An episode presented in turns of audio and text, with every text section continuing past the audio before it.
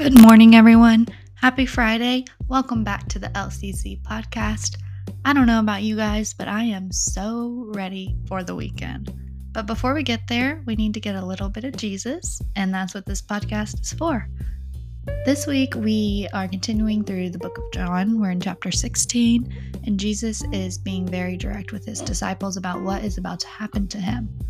Um, Susanne blows my mind in the end of this episode, so stay tuned to find out how she does that. I hope you enjoy. Let's get into this week's episode.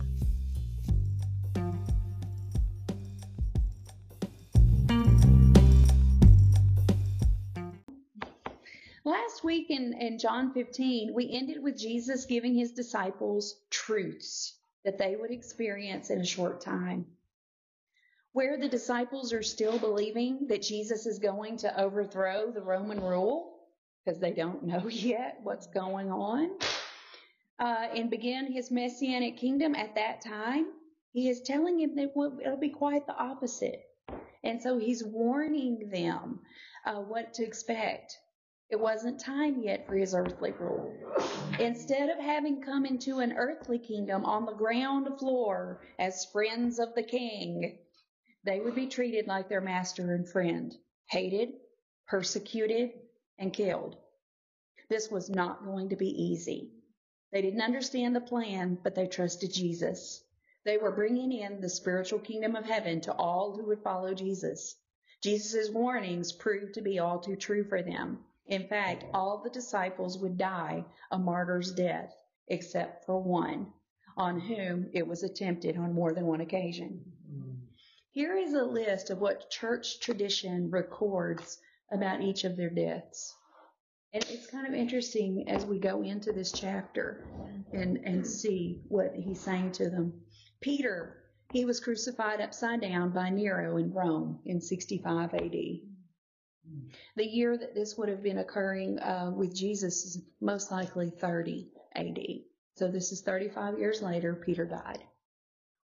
And it's also interesting if you've been watching The Chosen, you know, because you can almost see the characters as I'm talking about their names, right? Mm-hmm. Yeah. yeah. And so James uh, was killed in Jerusalem in 44 AD. He was the first one. Remember in The Chosen where they're at his funeral? That's why. Um, he was beheaded by Herod Agrippa I with a sword uh, Andrew was crucified on an X shaped cross in Edessa, Turkey, at an unknown date.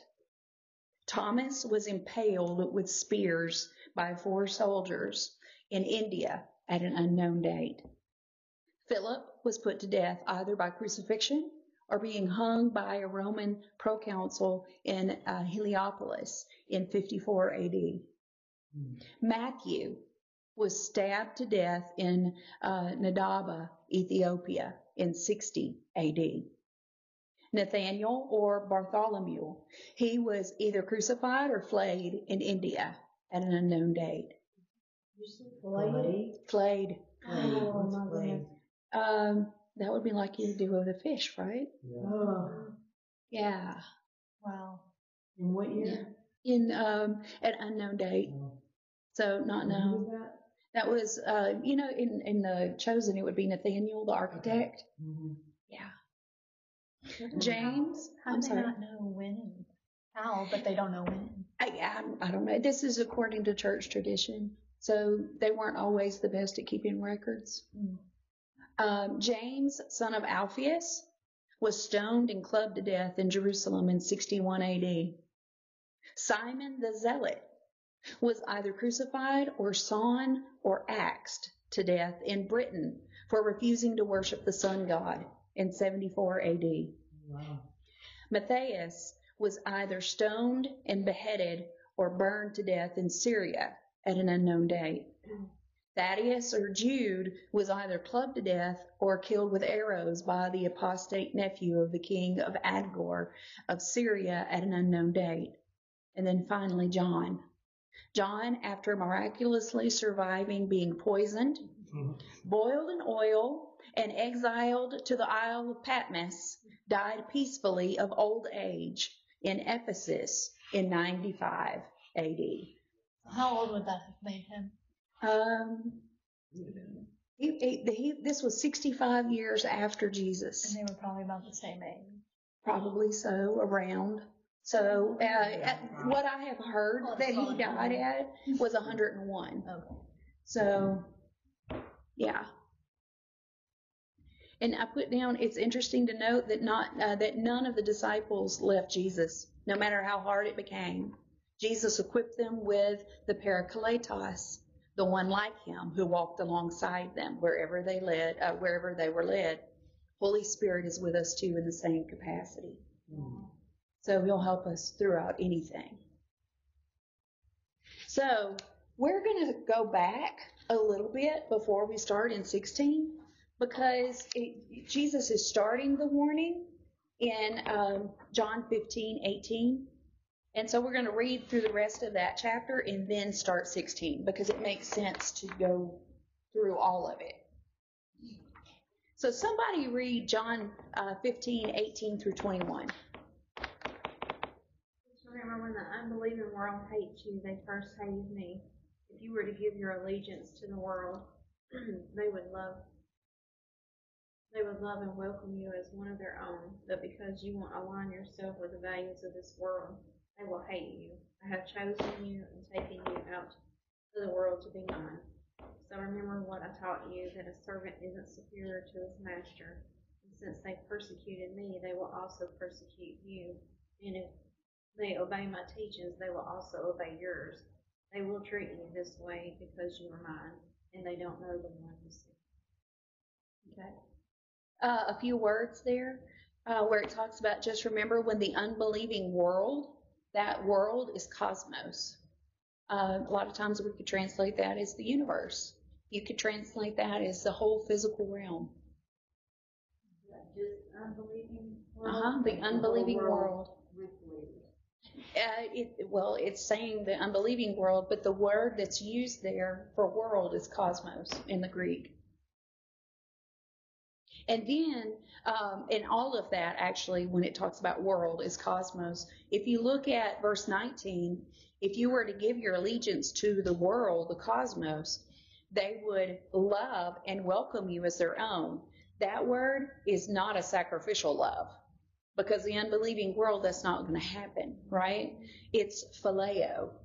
That's the word for love there.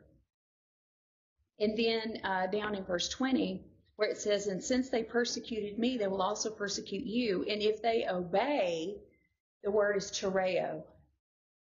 I, I sometimes I hate that it's translated obey, you know, because there are so many other words that most of the time, like the New King James or uh, I don't know, different ones, they'll say keep, which is more accurate, but it could even be translated as treasure, you know, because sometimes it is translated that way. I told uh, my EA that the other night, or day, after we had that lesson, Mm-hmm. and I told her Tereo instead of obey, and I Yes. said treasure, and she just stopped and looked at me. Because it makes it totally different. That's what she said. Yeah, because the That's what I'm saying. connotation is, oh, I don't want to be punished, so Mhm. I'll obey. And Mhm. that's a religious way of thinking. Right. But to treasure, that is relationship. You know? So then it says, and if they obey tereo, my teachings, which is logos here. So it's not rhema. It is the entire written word. They will also obey yours. And it's not obey, it's tereo. Can I go back for a 2nd Mhm. Because I just looked into a note that I'd written. You said the word love was phileo, Yes, in verse 19. and you said it's not the sacrificial love. Right? That would be agape. Agape is sacrificial, so Uh-huh. phileo is to have strong affection. Uh huh. It is to have strong affection. It's brotherly love. Think Philadelphia. Okay. Yeah.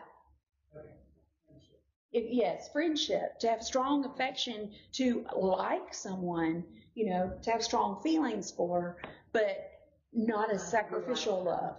Huh? Not give your life for. Right.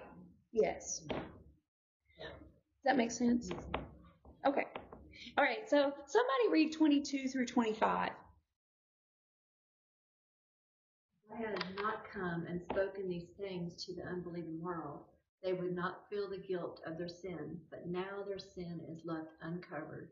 If anyone hates me, they hate my Father also. If I had not performed miracles in their presence like no, no one else has done, they would not feel the guilt of their sins. But now they have seen and hated both me and my Father. And all of this has happened to fulfill what is written in their, in their scriptures. They hated me for no reason. Okay, somebody read 26. I will send you the divine encourager from the very presence of my Father. He will come to you, the Spirit of truth, emanating from the Father, and he will speak to you about me.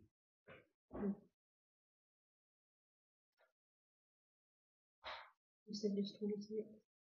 Yeah. Oh, I know. uh, This one it ends with uh, "For you've walked with me from the start."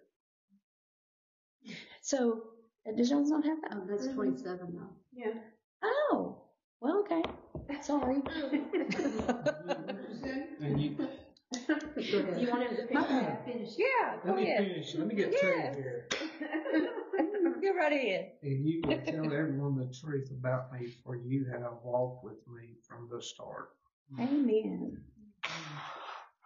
The word there for divine encourager is parakletos, and we've talked about this. Uh, parakletos means para, huh? Oh, P A R A uh, K L E T O S. Parakletos. And parakletos is a compound word, para meaning alongside, and uh, kaleo meaning to call, to be called. So parakletos together means to be called to walk alongside. So the divine encourager, he is that, but he, Holy Spirit, is being called to walk alongside us throughout life. Isn't that beautiful? That we're not alone. Yeah, that's a good thing. So let's go ahead and start John uh, 16. The heading in it is uh, John, I mean, not John, Jesus uh, warns his disciples. So somebody read 1 through 3. I have told you this, this so that you would not surrender to confusion or doubt, for you will be excommunicated from me from the synagogues, and a time is coming when you will be put to death by misguided ones who will pursue to be doing God a great service by putting you to death. They will do these things because they don't know anything about the Father or me. All right. Do you remember what we talked about, uh, what it means to be excommunicated from the synagogues? Do you remember that? Like everything. I mean, that's. It's every part of life, but it's, yeah, you're cut off. Yeah. And if you'll remember, there was one that was for 30 days. And, but the thing is, is you couldn't come within four feet even of people that, uh, like even your loved ones. It was not, uh, in fact, I've got my notes back from, um, John 9, uh, when we were talking about it. To be put out of the synagogue. This took place in the temple, um, or near the temple. It does not refer to any immediate and violent putting forth from the place uh, that they were. It refers to excommunication from the synagogue. Among the Jews, there were two grades of excommunication. The one for lighter offenses, the first excluded a man for 30 days from uh, the privilege of entering a synagogue and from coming near to his wife or friends uh, any nearer than four cubits. And I was trying to think what a cubit is. I don't quite remember. If y'all want to look it up, that might be good. I'm thinking a cubit is a little over a foot. I think it's like maybe 18 inches, something like that. Um, so four cubits may be six feet where you couldn't come in that, that far. crime that entail, you think? I To get that kind of severity. Well, and that's just for 30 days, but that's the lighter offense. Yeah. And so then the other was um, a solemn exclusion forever from the worship of the synagogue, attended with awful uh, maledictions and uh, curses, and an exclusion from all contact with the people. This was called the curse, and so thoroughly excluded the person from all communion, whatever with his countrymen, that they were not allowed to sell to him anything, even the necessities of life. It's probable that this latter punishment was what they intended to inflict if anyone should confess that Jesus was Messiah. And it was the fear of this terrible punishment that deterred uh, people from expressing their opinion. Isn't that terrible? So they couldn't, they couldn't do anything in the synagogue, but they could have relationship with them outside of the synagogue. Or No, no, no. Oh. anyone who is is in the synagogue they couldn't have any communication with and they also no one um the people in i guess maybe in the synagogue i don't maybe not in other places but they wouldn't sell them anything even if it was life like what they had to have Off from yes human humanity. completely cut them off and so that's what jesus is Jewish warning yes from jewish humanity and that's what he's saying for you will be excommunicated from the synagogues It's like being canceled today. Yeah, except worse. Right. You know, because at least if you're canceled today, you can still go to Walmart. Right. You know, but for them, they couldn't do anything because in their villages, maybe they could travel to like a distant place in the Gentile lands, but for them, that would be scary because they were so uh, into um, Jewish life. That's all they knew. That would be like us having to leave everyone that we knew um, and everything that we held dear. So you'd immediately be homeless, and then you'd be thrown Mhm. into the lifestyle of like lepers and Exactly. That would be like a leper. you would be Exactly. cast out. Yeah. have no way of making wow. No compassion. No. And so that's what Jesus is telling them.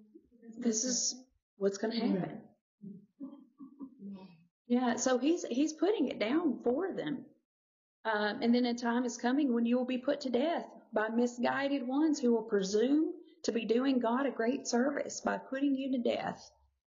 And you know that instantly made me think of Saul, right, who turned Paul. Um, but then I even I wrote this down too for the apostles, the Jewish religious leaders that rejected Jesus, wanting nothing more than to get rid of all of his followers, so his name would be forgotten.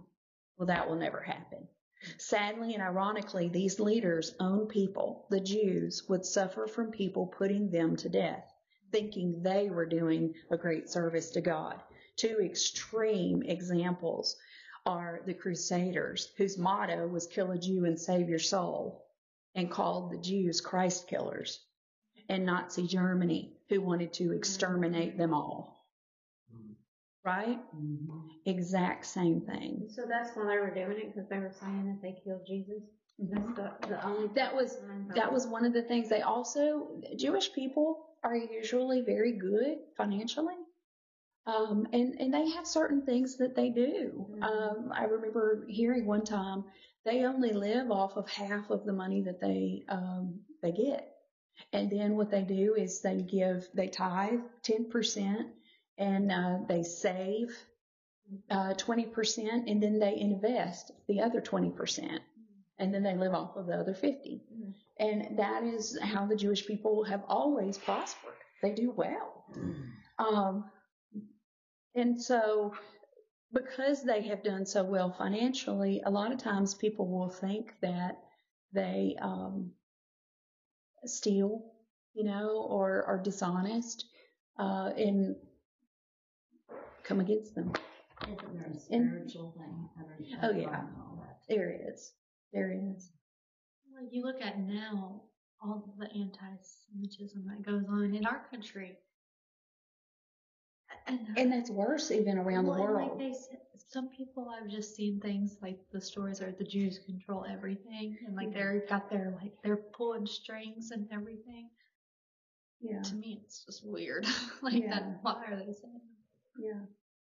It, there is a lot of that, Mm-hmm. and it's sad. All right. So um, somebody read four through six. I'm telling you this now so that when their time comes, you will remember that I foretold it. I didn't tell you this in the beginning because I was still with you, but now I'm about to leave you and go back to join one who sent me. You need to be told. Yet not one of you are asking me where I'm going. Instead, your hearts are filled with sadness because I've told you these things. Can you imagine? I mean, their hearts would be filled with sadness. Mm-hmm. Okay, he's telling them that he, he's leaving, and then he's telling them how bad it's going to be for them. I mean, it's like, wow. I'm done with this class. And they're like, Right. and you're going to get punished for listening to me. Uh, all right, so somebody read seven and eight. Here's the truth. It's to your advantage that I go away, for I don't for if I don't go away, the divine encourager will not be released to you. But after I depart, I will send him to you. And when he comes, he will expose sin and prove that the world is wrong about God's righteousness and his judgments. Okay. Huh? Holy Spirit, yes. And, you know, okay, so look at verse 7. He's saying, but here's the truth. So that word is aletheia. He's actually saying, too, at the same time, but here's the reality. You know? Um, and so if I go away, it's an advantage. And the divine encourager, again, uh, in Aramaic, it's the redeemer of the curse.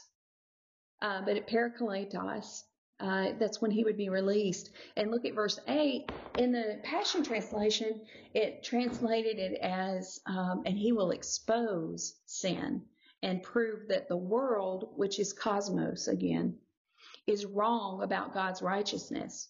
Um, and one of the things that I wrote down when I was reading this is God's righteousness can't be bought or manipulated. Because in religious circles, that's what seems to happen.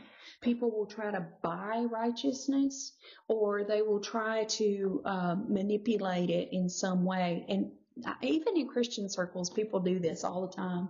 They'll be like, well, God, if you do this, then I'll give you whatever, you know? And they're, they're meaning it sometimes in a very heartfelt way. But really what they're actually doing is trying to manipulate God into doing what they want him to do. right? And then they get mad if he doesn't. And and the fact is is sometimes he'll do it because he just wants to them to know him. You know? Um, but sometimes he won't. And it's it's because he didn't initiate that. Uh, and it's not even out of the right heart.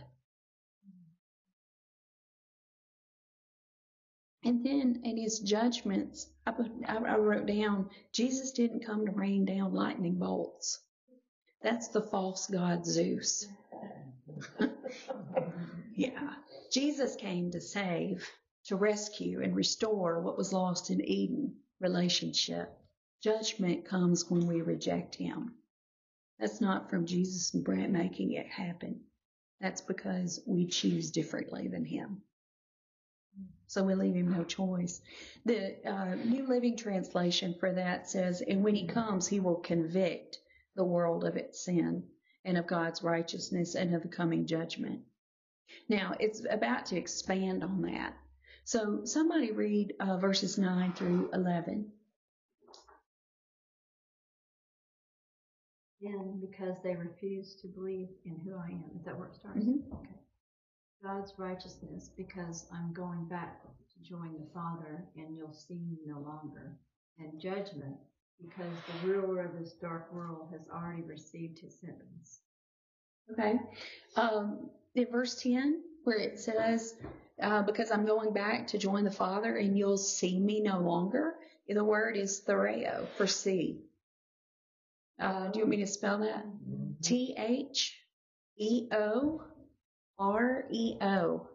Well, that don't come nowhere near right. you spell it again. Yeah, I can. Uh, T H E O R E O. That's a. Uh huh. Think about it. Where its root is is theater. Okay, that's right. Uh-huh. remember you telling me And so think about when you go to a theater, you don't just sit down to have a glimpse and then you leave. You sit down and you study. You gaze at. You um, inspect. You know, you are watching closely to see what's happening in a theater. Well, that's what this is. He'll say, he's saying, um, because I'm going back to join the Father, and you will not be able to sit and inspect and watch me any longer. Does that make sense? Because he's bodily leaving, uh, because his work will be finished. And then down in 11, where it says in judgment, because the ruler of this dark world, that word is cosmos, has already received his sentence. Because he was already um, thrown out of heaven, right? And came to the earth. This little note down here in the Passion is cool on verse What's it say? 11. it says, in essence, sin, righteousness, and judgment are related to three persons. Sin is related to Adam, for it was through Adam that sin entered humanity. Righteousness is related to Christ, through it comes through him, and he has become our righteousness. Um, judgment is related to Satan, for the pure works of Christ bring judgment to the works of Satan if we do not embrace Christ's righteousness, we will share Satan's judgment. Hmm. Amen. Amen.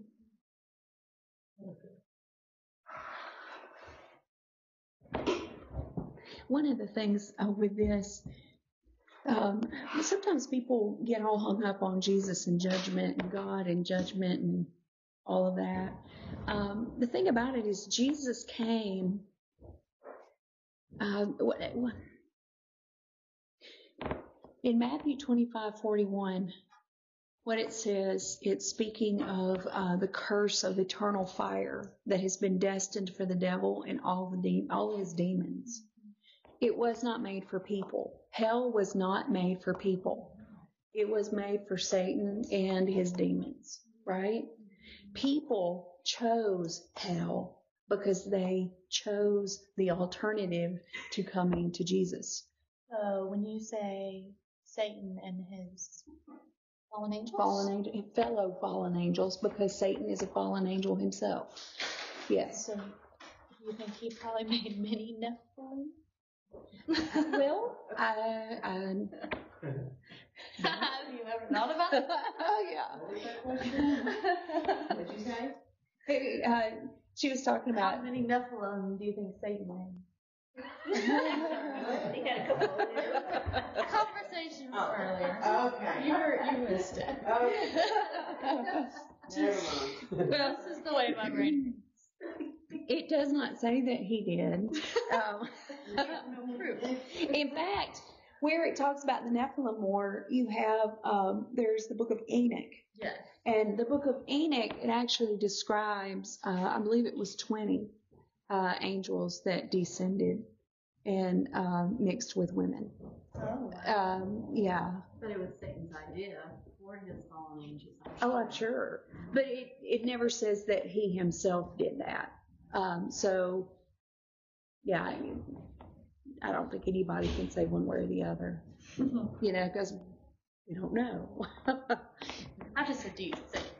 yeah, well, it's okay. You don't have to answer. Don't entertain that. so the thing is, is God sent Jesus, meaning Savior, to save who all who would come to Him. This is Second Peter three nine, saying that He does not want any to perish, and the word for perish it means actually to be destroyed. Um, but He wants all to come to repentance. God does not violate our free will, though, no matter what, even if He knows that it will be so destructive. Like Adam and Eve, could he have stopped them? But he didn't. That's He just it. Stop them from anything else. Huh? I said he did stop them from the other things. So Well, he, he, out of mercy, he made them where they couldn't go to the tree of life in the state they were in. Praise God. Huh. Yeah, yeah. Um, But if we will not choose Jesus, God has no choice but to leave us to the only other alternative to be saved. The law has 613 different commandments. And then in James 2:10 it says, "But whoever shall uh, keep the whole law," and word there is tereo, whoever will treasure the entire law, the whole law, and yet stumble in one point, he is guilty of all. It's just letting us know there's no way. Jesus was the only one. That's James 2:10. Yeah. So Jesus was the only one able to keep the whole law, to fulfill it. And to reject him is to choose judgment and hell.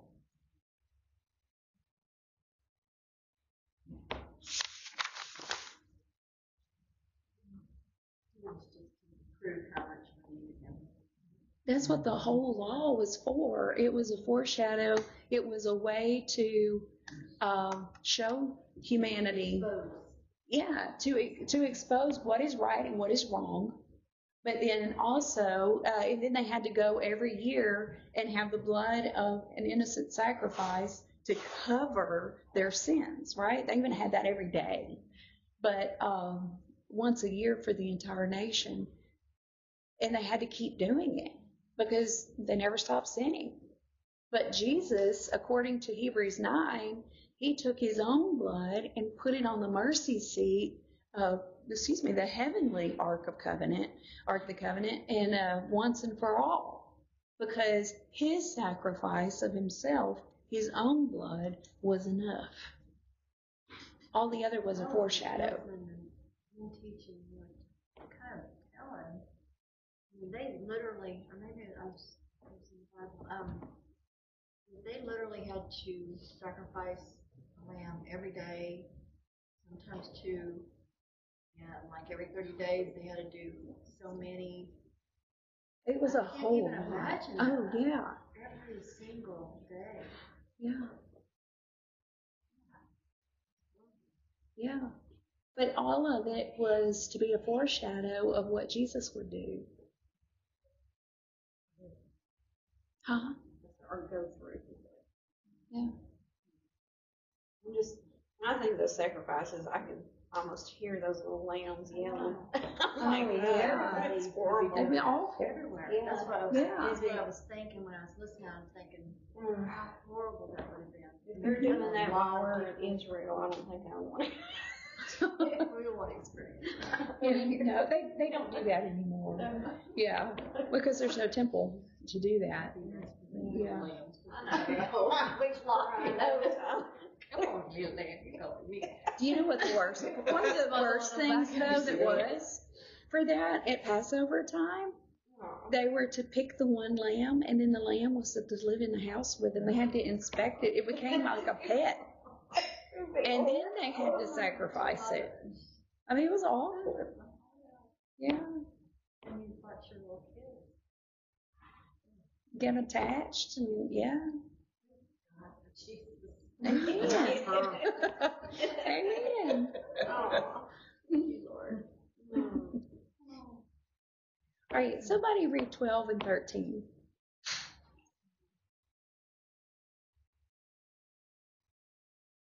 There's so much more I would like to say to you, but it's more, more than you can grasp at this moment. But when the truth-given Spirit comes, He will unveil the reality, of every truth within you. He won't speak. Excuse me. He won't speak His own message, but only what He hears from the Father, and He will reveal prophetically to you what is to come. So again, it's telling us things, um, you know, because there's no way Jesus could give them everything. Because they didn't have an understanding. They still thought he was going to conquer Rome. I mm-hmm. mean, you know, and so for them to actually get all that he's about to, to do and, and have happen to him, it had to have Holy Spirit to do that. But the, I love that he still does this for us today. He mm-hmm. unveils the reality of every truth and he reveals prophetically what is to come. You know, and he's the spirit of truth that teaches us all things. It, it it's over and over those things because he's the one that's called to live life alongside us. All right. Um, Somebody read 14 through 16. You will glorify me on the earth, for you will receive one receive from me what is mine and reveal it to you. Everything that belongs to the Father belongs to me. That's why I say that the divine encourager will receive what is mine and reveal it to you. Soon you won't see me any longer. Then after a little while you will see me in a new way. Okay. Um, yeah. And then, uh, okay, so the Aramaic adds to that because I go to my father. But it, there is two see's in this, and I actually wrote down for myself too the different words for C because have you noticed they're pretty interesting? And so the first one it says, "Soon you won't see me any longer." It's, this is the same one that we talked about just a minute ago, Theoreo, right? So Theoreo is when you're going and you're uh, going to be a spectator with an earnest, continued inspection, uh, to view attentively, to enjoy the presence of one. That is Theoreo. But this this next see, where it says, "But then after a little while." you will see me in a new way. Okay, so that's a whole different everything. And you know what? It's a whole different see than we've seen before. so let me spell this one for you because I do not know how to say it. it's uh, O P T A N O M I A I. AI. Mhm, AI. I actually wrote down how to pronounce it. Uh, upton, ah, upton amahi. Yep. Yeah. Do you get that too? It Yeah. phonetically right there. Uh huh. That's why I wrote it down because I'm like, ah.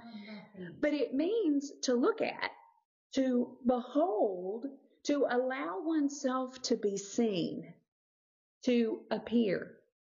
So, do you remember in John 14 there was this word inf- uh, infinizo? Yes. It's a lot like that, isn't it? To come out of hiding, to appear. And so he's saying, but after a little while, I will come out uh, and appear to you. I will allow myself to be seen so you can look at and behold me in a new way. So, what is he talking about? What is the new way? It's transfigured. Well, okay. He would be transfigured. Uh, he would be uh, resurrected. Um, you know, but what about for us today? How can we still see him Faith. through the Spirit, through Holy Spirit? Because he's in the spirit realm uh, now. He's in the heavenly realm. Um, and, and that's just it. He is telling us over and over. We'll get we'll get to this even more uh, later. Uh, let me give you two other words for see because we've talked about them a few times. Horeo. You remember horeo? That's H O R A O, and it means to see with the eyes or to see with the mind, to become acquainted with by experience, to perceive and to experience. That's horeo. And then the other is Ido. And an Ido is to see, to perceive by any of the senses, to visit, to know. And Ido is E-I-D-O. So those are all words that mean to see. To know, Which one? I go. Uh, to know. What, what was it to know what else? Um, to perceive by any of the senses. Mhm. And it can mean also to visit.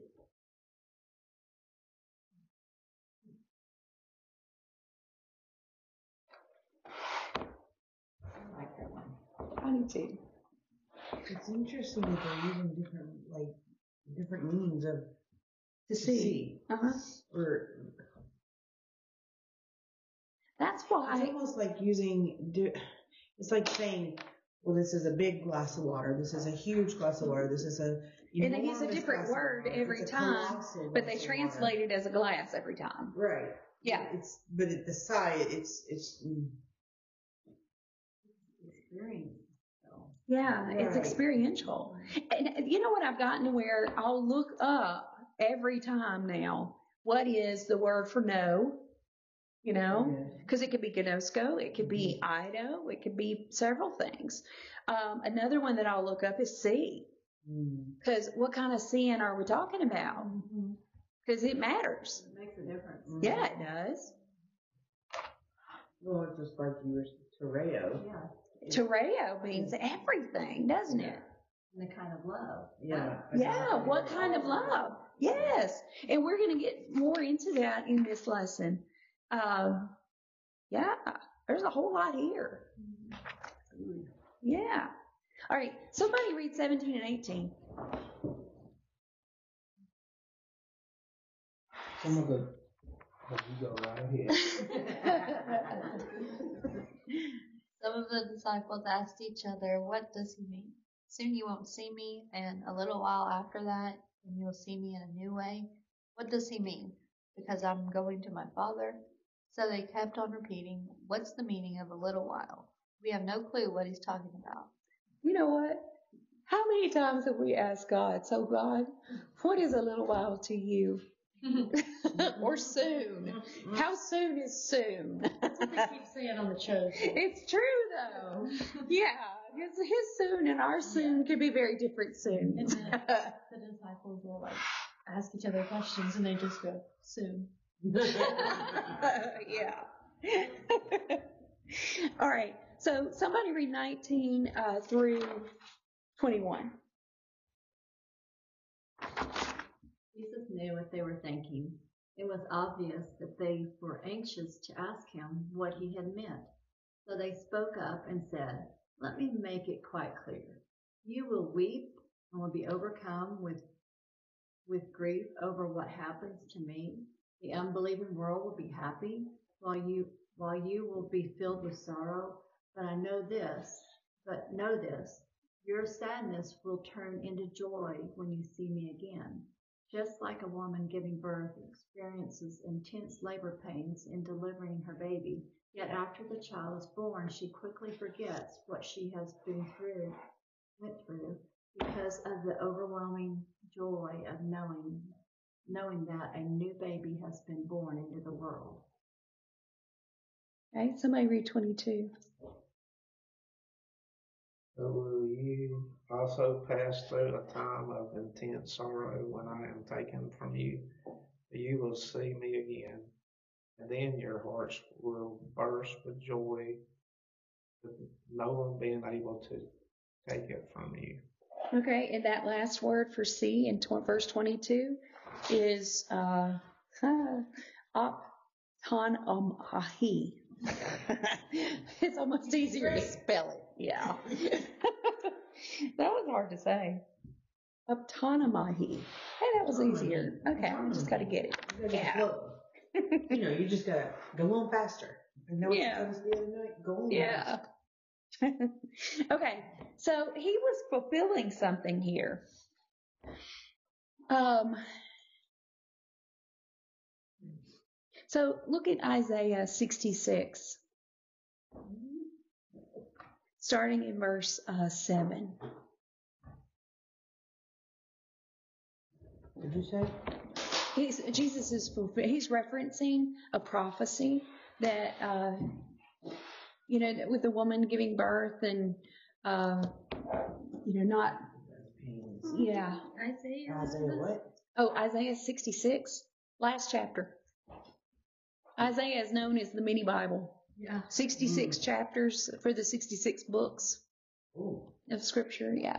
Uh, yeah, lots of correlations. There's something to that. Mhm. Before she was in labor, she gave birth. Before her pain came upon her, she delivered a son. Okay. Who's the she? Talking about the nation of Israel. Israel. Goes back to Revelation 12. There's the lady who's giving birth to a son. Who's the son? Jesus. Right? So she's giving birth to a son. Oh, verse 7. Sorry. 66 7. Now, and then it's got reference uh, in the Passion to uh, 7 and 14. But if you read through, because I'm a stickler for reading through, I like context, right? this is a peak to peak prophecy. And what do I mean by peak to peak? Over there. So it's the first coming and the second coming, and then there's like a valley in the middle that you're not seeing. You're only seeing mountaintop to mountaintop, but there's a whole lot that happens in the valley in between, right? Well, that's what's going on. So let me read this and I'll explain as I go. Does that sound good? Mm-hmm. Okay. So look in verse 8. Who has ever seen anything as strange as this? Who ever heard of such a thing? Has a nation ever been born in a single day? Has a country ever come forth in a mere moment? But by the time Jerusalem's birth pains began, her children will be born. Okay, stop. So, Israel, when it became a nation again, was born in one day. And here's the day that it was born. It was November 29th, 1947. No. It was the UN vote that made it a nation.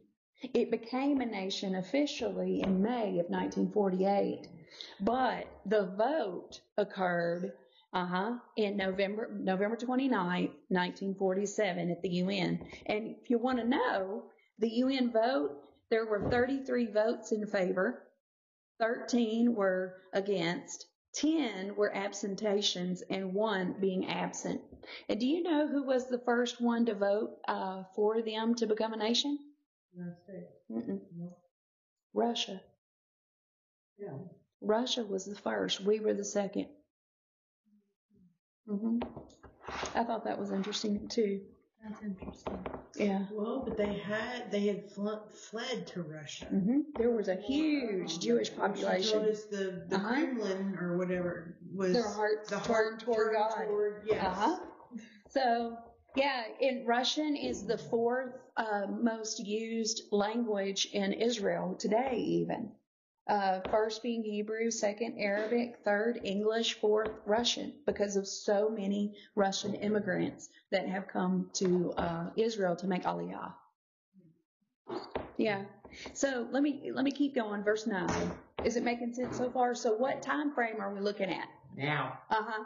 We're to the end times all of a sudden, right? So big valley. get your soda and get your popcorn. Come on. Yeah.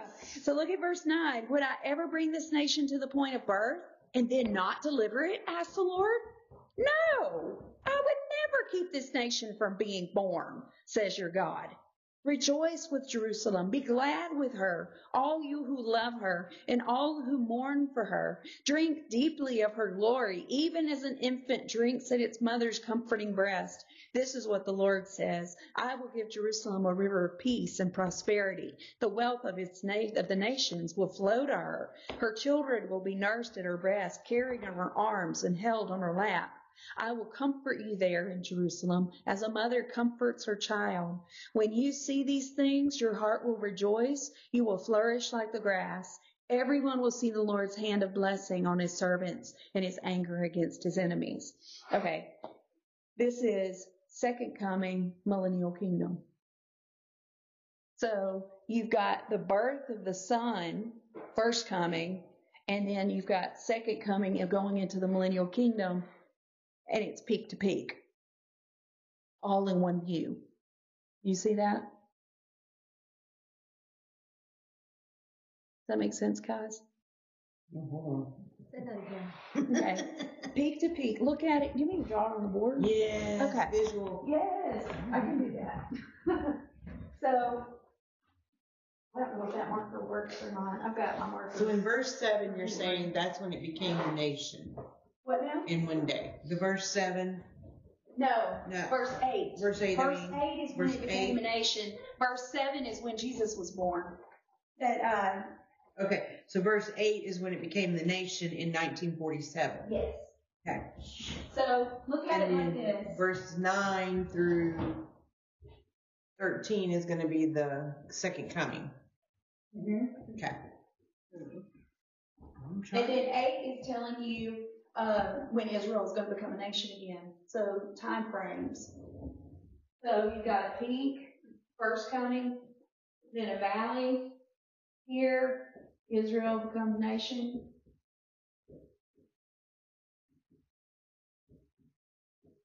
In a day.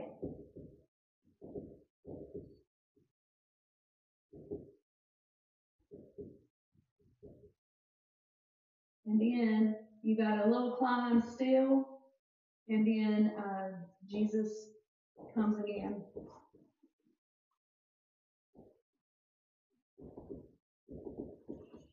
And then it stays. Millennial kingdom.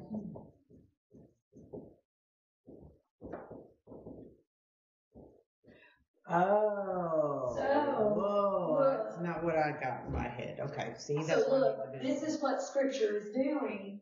It's looking lineal this way. You're not seeing this time in between. You're not seeing the gap because if you're on top, you're just seeing mountaintop, mountaintop, and on.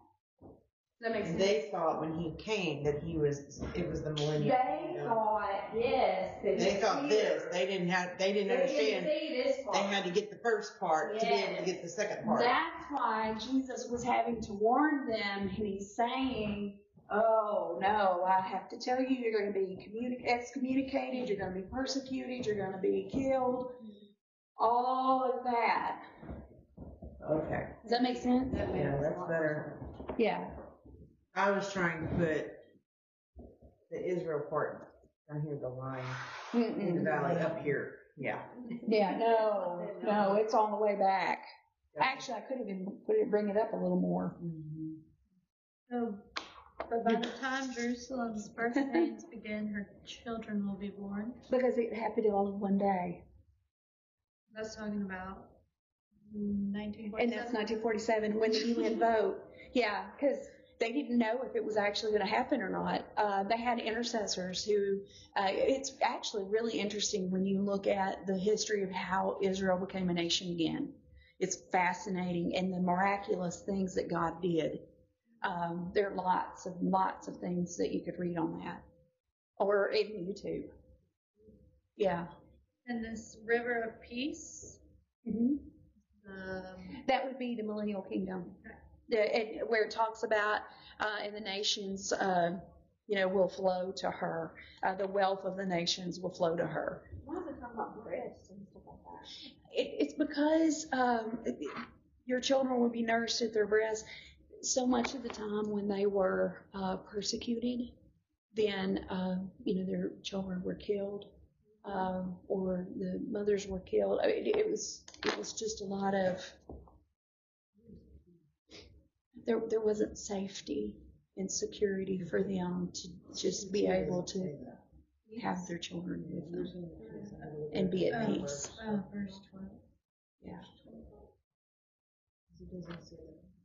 This is what the Lord says I'll give Jerusalem a river of peace and prosperity. Here it says, I will extend to her prosperity like a river. I will extend to her prosperity. I will extend to her prosperity like a river. Oh. Sorry, I had to read it right. I wasn't reading it. Right. it's okay. But he's saying prosperity, not peace. So why would you do that? That one says peace and prosperity. Well, the thing is, is the word could be translated either way. This word. Uh, shalom. Of course.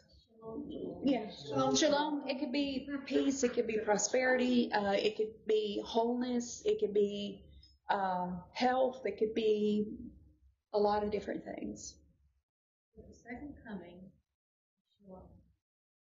Yes, he will bring shalom. It'll be a kingdom of shalom. So now I just got it. I will give Jerusalem a river of peace. So that's when he comes and he takes over and Yes. says, I'm done with you. Well, I don't do it." That that's when um, it will That's only be believers. Yes, that's when the whole nation of Israel will cry out to him. Uh, you know, blessed is he who comes in the name of the Lord. Exactly, and he will come immediately. Adonai. Baruch Hashem Adonai. I think I said it right. Yeah, you go. Good job.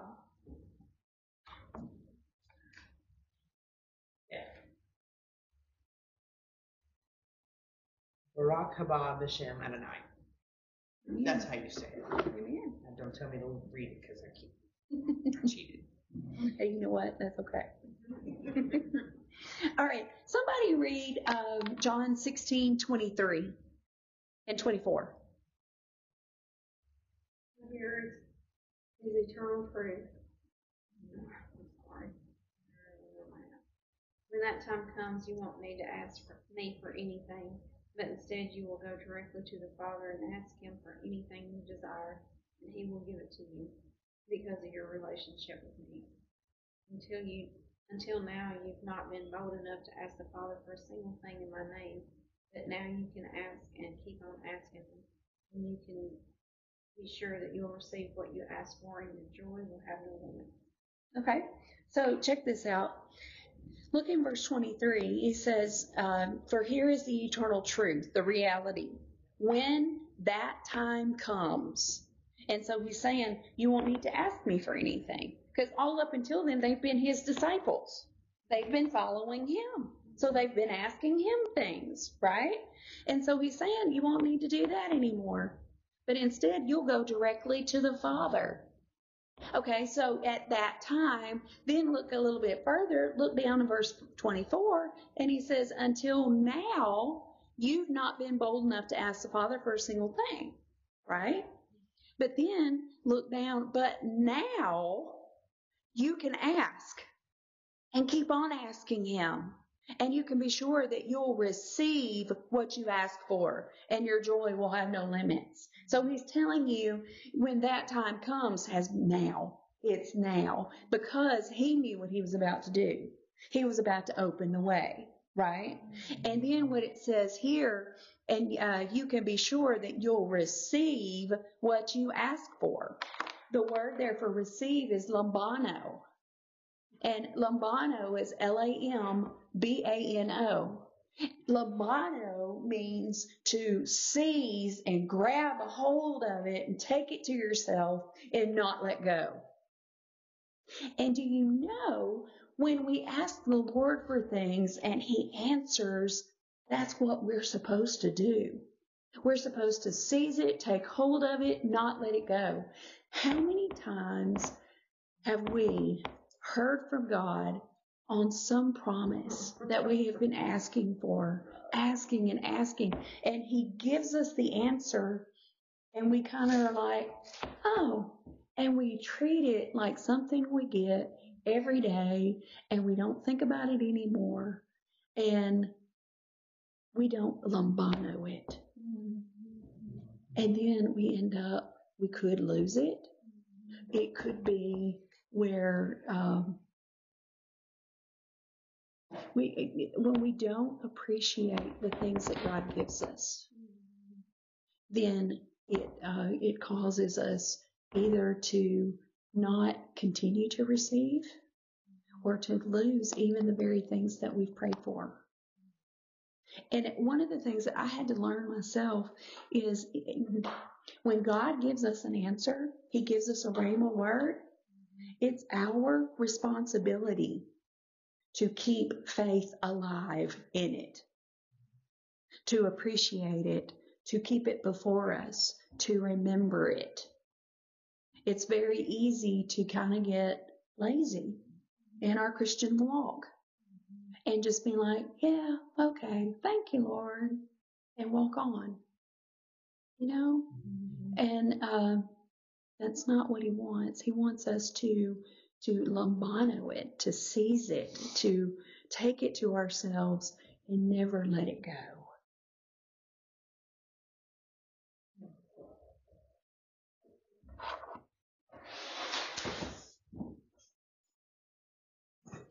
All right, look at uh, verses 25. Well, just 25. We'll do that first. I have spoken to you using figurative language, but the time is coming when I will no longer teach you with veiled speech, but I will teach you about the Father with your eyes unveiled. Okay, so figurative language. It's talking about Jesus was fulfilling prophecy when he was teaching in uh, parables. If you look at Matthew 13, 34, and 35, it says, All these things Jesus spoke to the multitude in parables, And without a parable, he did not speak to them, that it may be fulfilled which was spoken by the prophet, saying, I will open my mouth in parables, I will utter things kept secret from the foundations of the world. When Jesus was speaking, it was imperative that he keep the secret of what he was about to do. Right? Uh, remember we talked about how Mary, she was this teenage girl God had entrusted Jesus to. And she, she never told anybody. Never even to the point where she could be stoned by Joseph. She still didn't tell him. God told Joseph in a dream. She didn't tell Elizabeth. God told Elizabeth. She never told anybody. And so the thing about it is, do you remember? Go back to uh, 1 Corinthians 2.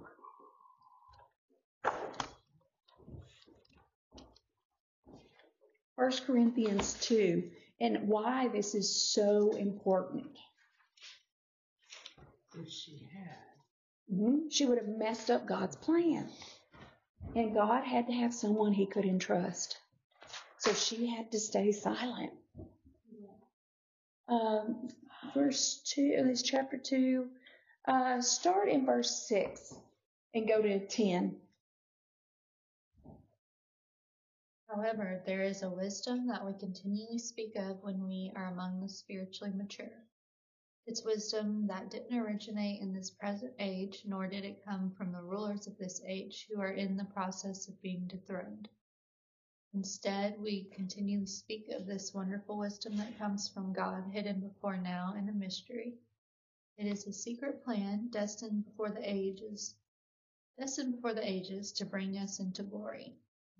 None of the rulers of this present world order understand it, for if they had, they never would have crucified the Lord of shining glory.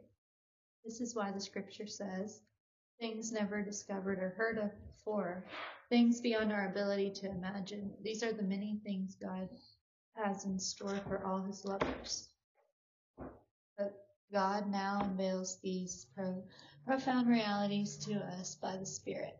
Yes, he has revealed to us his inmost heart and deepest mysteries through the Holy Spirit, who constantly explores all things. Okay, so it was this mystery that had to remain a mystery because had the ruling powers, who was Satan, right? He was the ruler of this dark world. Uh, had he known what would have happened, they never would have crucified the Lord of glory, right? He had to be crucified so we could come to him. And so it was the pinnacle uh, thing that everything hinged upon. It was the secret of the ages. And so Jesus could not speak that plainly. Even though, I mean, how many times has he told his disciples, I'm going to die? you know, in not long, I won't be here anymore. I mean, he's being very clear, but it, it's not until the end of this chapter they're like, oh, you're finally speaking clear. He's like, ah, right?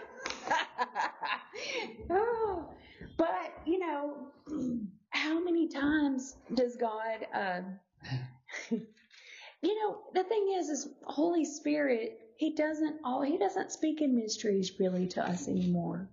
He does sometimes, you know, but it's not often. Usually now, I mean, praise God, He's pretty clear. It's like, okay, turn this way, go here, you know. we need it. yeah, we need it. Literally slapped in the face. yeah. You know, and but you know the thing about that is he does that with friends. Do you remember last chapter in John 15? It was talking about um, how uh, we are his friends. He calls us friends and not servants. I don't know why. The Lord told me to bring my notebook, and I was like, okay. And so I think I know now why. Well, when you just said, you remember John 15 and you grabbed a whole separate notebook? Yeah. Just a whole notebook for each. Yeah, no, no, no. oh, that would be scary, wouldn't it? Probably be some good stuff in there. Well, I got a lot of stuff in here, but uh, this is my all around. This is just my Wednesday night notebook. Yeah. And, I have another one that's just, just Hebrew lessons. But um, so check this out.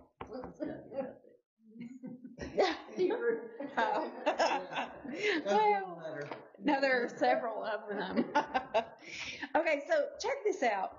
And the Lord said to them, talking to Miriam and Aaron and uh, Moses, Now listen to what I say. If these prophets among you, uh, if they, I, the Lord, would reveal myself in visions, I would speak to them in dreams, but not so with my servant Moses. Of all my house, he is the one I trust. I speak to him face to face, clearly, and not in riddles. He sees the Lord as he is. So why were you not afraid to criticize my servant Moses? Yeah. In uh, the New King James in verse 8, it says, He sees the form of the Lord because they speak face to face. So it's not with riddles. Um, and, and I was just going through and I was looking at different places where this happened. In Exodus 33, 8 through 11, verse 7 says this was a common practice for Moses.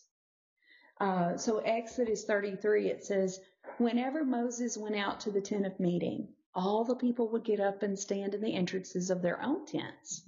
They would all watch Moses until he disappeared inside. As he went into the tent, the pillar of cloud would come down and hover at its entrance while the Lord spoke with Moses.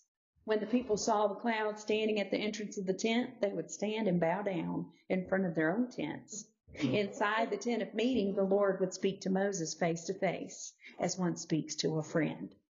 Afterward, Moses would return to the camp, but the young man who assisted him, Joshua, son of Nun, would remain behind in the tent of meeting. Dwelling in the glory. Yes. Mm-hmm. but it's speaking of relationship, right? You know, and then here's another Deuteronomy 34:10. Oh, that this could be said of us. This is the epitaph for Moses. Okay? It says, then there, uh, there has never been another prophet in Israel like Moses, whom the Lord knew face to face. Right? Man. And then uh, here's another one that I was writing down. This is the last one for this. but um, in Exodus 24, uh, 7 through 11, it says, Then he took the book of the covenant and he read it aloud to the people. Again, they all responded, We will do everything the Lord has commanded. We will obey. Then Moses took the blood from the basins and spattered it, splattered it over the people, declaring, Look, this blood confirms the covenant the Lord made with you in giving you these instructions. Then Moses, Aaron, Nadab, Abihu, and the seventy elders of Israel climbed up the mountain. There they saw, and so I looked up the word for saw, and it's ra'ah in Hebrew, and it means to see, to look at, to inspect, to perceive, to gaze at, to be exhibited to the God of Israel. Under his feet there seemed to be a surface of brilliant blue lapis lazuli. I don't know if I said that right. As clear as the sky itself. And though these nobles, uh, and though these nobles of Israel gazed, different word. This word is chaza. It's to see, to perceive, to see as a seer in the ecstatic state, uh, to see or perceive by experience, to gaze upon. And though these nobles of Israel gazed upon God, he did not destroy them. In fact, they ate a covenant meal, eating and drinking in his presence. Oh. That was the New Living Translation uh, Exodus 24, 7 through 11. So, Two more words for Saul. uh-huh. that was in Hebrew though, uh, where the others that we've been talking about are in Greek. Um, I did that yesterday. But, okay, so we're talking about how Jesus, he spoke in veiled language, right? In figurative language, because the plan couldn't be released. It couldn't be taken out where everybody knew it um, because it wouldn't have happened and that would have messed up the plan of God, right? Our whole salvation would have been flushed down the drain. Yeah, and that couldn't happen. Um, so that time for this, where uh, we can receive, and, and let's go back to 23 and 24, because he's actually he's telling us things plainly. So look at it again. For here is eternal truth. When that time comes, you won't need to ask me for anything, but instead you'll go directly to the Father and ask Him for anything you desire, and He will give it to you because of your relationship with me. Until now, you've not been bold enough to ask the Father for a single thing in my name. But now, you can ask and keep on asking Him, and you can be sure that you'll receive what you ask for, and your joy will have no limits because you're asking and asking and receiving and receiving right? And he's telling you the time is now because of what he's doing. Yes, he opened the veil where the where, uh, the presence of God was unleashed from the tiny holy of holies place out to the world, to each of us. It is a beautiful picture, but that's exactly what happened. Yeah. Okay. Uh, oh, but the time is coming when I will no longer teach you with veiled speech, but I will teach you about the Father with your eyes unveiled, where, where we can see fully. That time is now because we have Holy Spirit that opens that realm to us so we can see Him. Um, that is what. Um, look at 26, verse 26, and I will not uh, not need to ask the Father on your behalf for you'll ask him directly because of your new relationship with me. So because we're in covenant with Jesus, then we can go to Jesus and we can go to the Father through Holy Spirit that lives in us. That is what Ephesians 2, 18 and 19 are saying. And that's what Hebrews 10, 19 through 22 is saying. So, who wants to read Ephesians 2, 18 and 19? Mm-hmm. Ephesians 2 18 and 19. 18 and 19. And now, because we are united to Christ, we both have equal and direct access in the realm of the Holy Spirit to come before the Father. So you are not foreigners or guests, but rather you are the children of the city of the holy ones, with all the rights as family members of the household of God. Amen. So it's telling it, telling us it's open to you now to come before him. Okay, to to get another version of that, look at Hebrews 10, 19 through 22.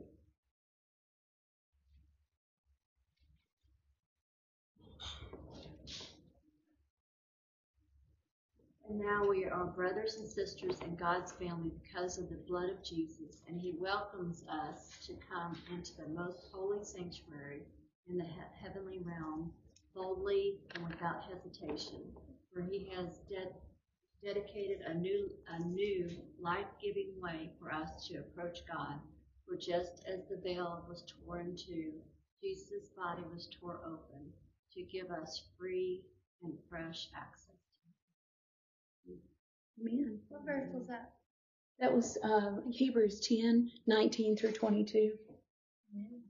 Mhm. So those are telling us that it is open to you now. Come boldly before the throne of grace, right? Uh, come to Him now. I was going to underline it, but I'm sorry, underline. Oh, okay. I've been there before. Yeah. yeah, it's my favorite. I got the reference back to Ephesians. Do you? I'm like, hmm, all right, yeah, we're there. Yep, it's good stuff. All right. So let's go back to John uh, 16. So it's saying, you know, you'll be able to go to the Father directly because of your relationship with me. Because we have Jesus, we have Holy Spirit who opens all that up for us, right? Because you know what? Ephesians 1 3 talks about how we have um, received all the spiritual uh, blessings, all the blessings of. Uh, it's totally like left my brain. Uh, some, you know what? Let's read. We'll just go there. Ephesians 1 3. Sorry. Eh, keep your finger in John 16. Because we're about to go back there. Every spiritual blessing Yes, every spiritual blessing. Thank you. heavenly realm has already been lavished upon us as a love gift from our wonderful Heavenly Father, the Father of our Lord Jesus, all the because He sees us wrapped into Christ. This is why we celebrate Him with all of our hearts. Amen. So, what is it? So when does that happen? Now, Yeah. What does it say? Every spiritual blessing in the heavenly realm has already been lavished upon you, right? Or upon us as a love gift. And why? Because he sees us wrapped into Christ. Amen. That's how the Father sees us. And so, uh, and then in Ephesians 2 6, what it says is that we have been seated together with him in the heavenly places, right? How do we do that? Through Holy Spirit, right? Mm-hmm. And so it's all kinds of things are opened up to us because of our relationship with Jesus. We're talking about a covenant, right? So,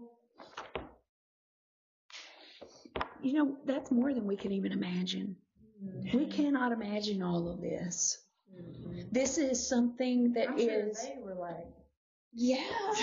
well, you know what this is? This is a lifetime history with God.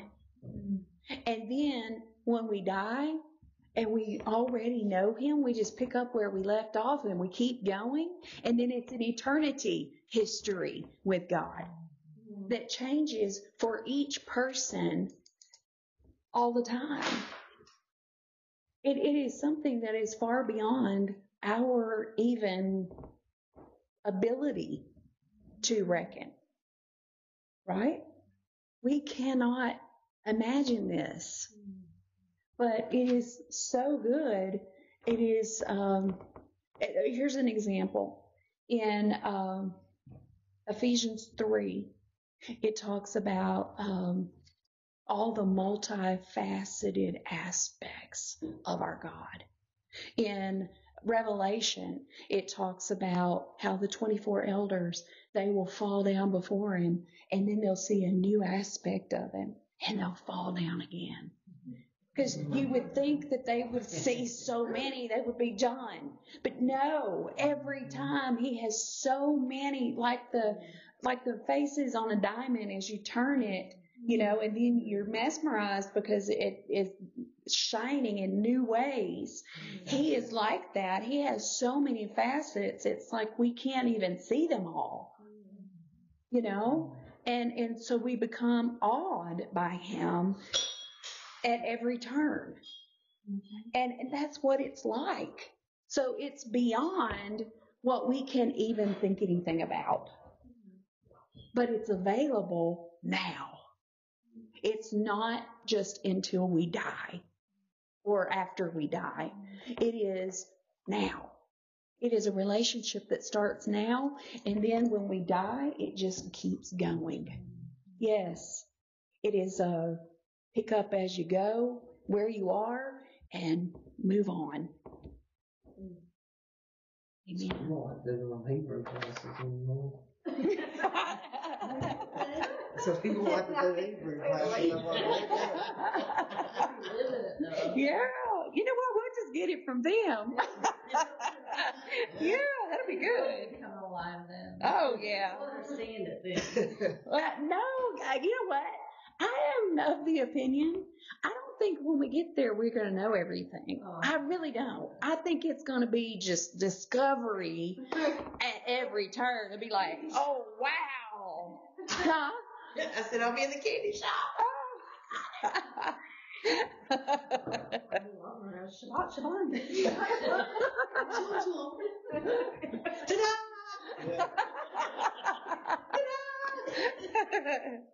It'll be great. Bogota, Bogota. I'll know that. I'll know that. Ta-da. Hey, you know what is good. Amen. All right, so go back to John 16. Look at uh, verse. Look, look at verses 27 and 28. I'm gonna go back to 26. Okay, I'm I'm gonna read this one because I'm gonna stop a few times. So look at 26 again, and I will not need to ask the Father on your behalf, for you'll ask him directly because of your new relationship with me. For the Father tenderly loves you. Do you know what this word is for loves? Agape. No, it is not agape. It's phileo. Is it Whoa. It's phileo. So he's saying, because all the other times it's agape, right? So, or agapeo, where he's saying, I sacrificially love you. But here he's saying for the Father, because, okay, because you're going before the Father because of new relationship with me. And so for the Father tenderly has affection for you. He's fond of you. He's a friend to you. Yes, because of relationship. Do you see? It's huge. So for the Father tenderly loves you because you love me, because you phileo me, because you have great affection for me. He has great affection for you. And believe that I've come from, is how this is translated, from God, but the word is para. Uh-huh. So I've come with God. I've come alongside God. Um, you could use para for a lot of things. Remember we talked about parakletos, where it means to walk alongside? It's the same word. So it could be translated that way. Now look at verse 28 because here you got it again. so it says, I came to you sent from the Father's presence. And I entered into the created world, and now I will leave this world and return to the Father's side. Okay, look, so I underline, I came to you. Do you know sent was added in the Passion Translation? It's actually not there. So I came to you from, okay, it's para again. I came to you alongside the Father's presence. Now, do you know if you look at John 3:13, in John 3:13 what Jesus is saying is um, I have come to you and I am in heaven, the Son of Man who is in heaven. And the word is is a present participle, meaning he is right then at the same time that he's talking to Nicodemus in John 3. So he's in more than one place at a time because his spirit, um, not just because he's God, because he is, but I'm saying he had limited himself as a human. That's Philippians 2. And so uh, he is showing us that his spirit could be on earth and in heaven in the presence of God at the same time. His spirit was not limited. And so he is showing us an example of what's true of us too. So I came to you uh, from alongside from the Father's presence. And I entered into the created world. The word used there is cosmos. And now I will leave this world, cosmos, and return to the Father's side. Now he's talking about physically here, isn't he? Mm-hmm. Yeah. All right. So somebody read 29 and 30. His disciples said, At last you're speaking to us clearly and not using veiled speech and metaphors. Now we understand that you know everything there is to know, and we don't need to question you further. And everything you've taught us convinces us that you have you have come directly from God. Look at Jesus' response. Jesus replied, Now you finally believe in me. Yeah. right before he's about to die now, right? And the time has come when you will be scattered and each one of you will go on your own way, leaving me alone. But I underlined this next sentence twice. Yet I am not alone, for the Father is always with me. Amen. Amen. And can we say the same? Yes. Yes. Underline, highlight. I know. I love that sentence right there. I love that. Now, this is in fulfillment where he's saying, um, you know, you're all going to be scattered. He is talking about Zechariah 13 7. This is another one of those uh, really interesting scriptures.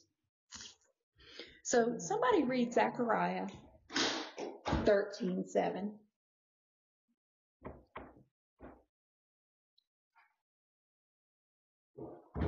There's no passion in the whole Bible. Why does Passion not use red letters? I don't know.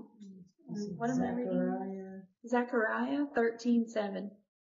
Awake, O sword, against my shepherd, the man who is my partner, says the Lord of heaven's armies. Strike down the shepherd, and the sheep will be scattered, and I will turn against the lambs. Okay. Now, let, let's break that down for just a second. In your translation, that's New Living, it said um, against the, sh- my shepherd, against the man who is my partner, right? And I'm looking at the New King James, and it says, uh, who is my companion, right? Um, and so, who is the shepherd that it's talking about? It's Jesus. And who are the sheep that's going to be scattered? The disciples. That's what he's just talking about. Um, and then, right before he turns his hand against the little ones, and who are the little ones? No, that would be the nation of Israel. Well, then, it, and, this is just a side note because I can't help it because we're here. Okay? so, look at the next two verses. Because remember how a minute, uh, uh, like when we first started this, we were talking about the Jewish persecution, how people thought they were um, giving something to God, but they were actually coming against His people. Same thing here. We're coming back to that. When So- little ones, Uh huh. The little ones, and then yours is lambs. Uh huh. And that's the nation of Israel. That's who he's talking about. Um, so look at verses 8 and 9. Uh, if you could read that, that would be great. And the same thing. Uh, in Zechariah 13. Two thirds of the people in the land will be cut off and die, says the Lord, but one third will be left in the land. I will bring that group through the fire and make them pure. I will refine them like silver and purify them like gold. They will call on my name and I will answer them. I will say, These are my people, and they will say, The Lord is our God. Right. Let me explain that. Do you know how we are looking at this on the board? Yes. The peak to peak, same deal. This is exact same uh, timing, even uh, for the most part. I mean, it, it's all the same. So look at it like this: the shepherd is going to be struck down. The man who is my companion, my partner, and then the, uh, you strike the shepherd, the sheep will be scattered. That's the cross. That's the first coming, and then the disciples scattered. Right. And so then look down right after that, and it shall come to pass in the land, says the Lord, that two thirds in it shall be cut off and die, but one third shall be left. When the Holocaust happened, two thirds of the Jewish population were killed. Mm. One third was left. So it was fulfilled with the Holocaust. it's wild. Wow. Yeah, when God is saying something, He's not playing. He is, I mean, He is literal. Very, very literal. So the Holocaust was this. And then look at what it says, and I will bring the one third through the fire. Will refine them as silver is refined and test them as gold is tested. They will call on my name and I will answer them. And I will say, This is my people, and each one will say, The Lord is my God. That's when they cry out to him as a nation at the second coming. You see, Mm. it's a peak to peak prophecy. A lot of them are when you understand them. Um, because in God's view, He is seeing all of time together. And so He just gives it that way. Does that make sense? Okay. So, I just Go blew back. my mind. Let me just. yeah, oh, there's so much more to that. Yeah. It was Isaiah sixty-six. oh, before. Yes. And what we were just looking at was uh, Zechariah 13. I was trying to remember what the numbers were, so I'm writing it down. Okay. Sixty-six to seven.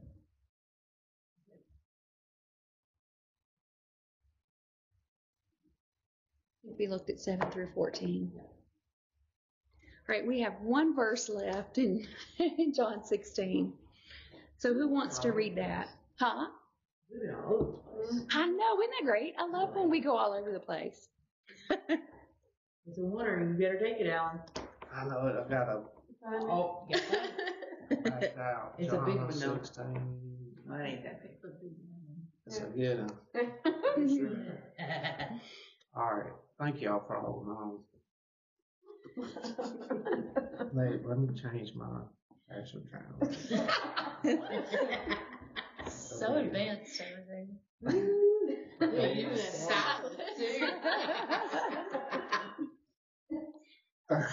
Thirty-three. Uh-huh. Verse 33.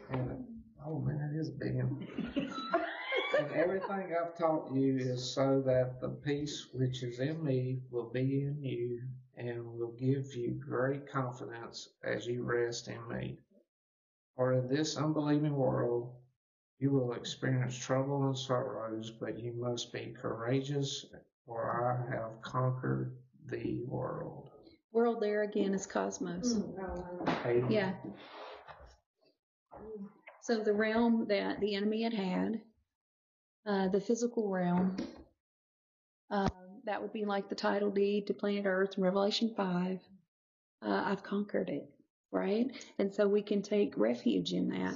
Does that mean that all of everything will be uh, without trouble? No. But it does mean that He will be with us through it all, right?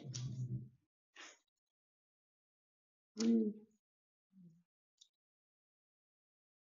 I like the Passion. Uh, they had a commentary. It said Jesus has taken the power this world has to defeat us and has conquered it for us. Peace is resting in victory. Yeah, because he has he has the victory. I think they wrote a song about that. Victory. I think you're right.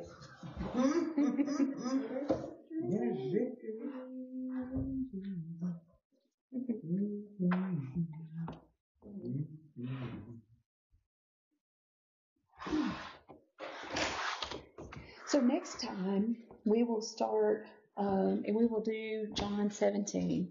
Um, John 17 is really cool because it is, um, it is an actual, the actual prayer that Jesus prayed right before he went to the cross.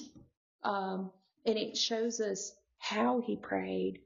Uh, it shows us what what he was praying for in particular, and it's just he is speaking profoundly. Have you noticed that? The the the closer he gets to fulfilling his destiny, is why was he born? To die. Yeah, to to win victory, to restore what was lost in Eden. That's why he came. Uh, and so the the closer he gets to that, then the plainer uh, he he speaks. Yeah, and especially after he's crucified and comes to them again, he really starts speaking plainly because he can at that point because it's already been done. It's a reality. That's it's not a secret anymore. Yeah, it's fulfilled. Yes. And so at that point, um, he can speak uh, plainly. that point, they're revealing, they're going back to Revelation of everything he said. Yes. now. Yes. Well, and, and one of the things that's interesting um, after the resurrection, one of the things, okay, if you'll remember, and we'll get to this when we get to John 20, we will get to this. Uh, and John 20 is uh, the resurrection, and, and then he, he gives them Holy Spirit. And he gives them Holy Spirit on the same day that he's resurrected. Um, and then when he does that, he from that point starts teaching them scripture about himself so they will understand it. You know, it talks about that in several places. We will get to that. We're not far from that. Have you noticed? We actually, because, you know, uh, we have 17, that would be the prayer, and then we'll do 18 is uh, when he uh, is going through the arrest and, and all of the things before he's crucified 19 he's crucified 20 he's resurrected uh, and then after that it's talking about after the resurrection and then that's the end of john. And you're like wow. I love the book of john though. Mhm. it is really good. I remember one time I was reading and it, it just caught me, you know, how something just catches you, I'm like, wow. But it was talking about when he was on the cross and he released the Holy Spirit. The Holy Spirit was released on the- cross. And, wow, I never caught that before. So like you just said, at that moment, well no, it's at the resurrection when he breathe uh, af- it's the day of the resurrection he breathes on them you And he tells I them, "Receive." The Holy Spirit is then released from him yeah into the earth. Yeah. It was Mm-hmm. one of those aha moments for me. i love aha moments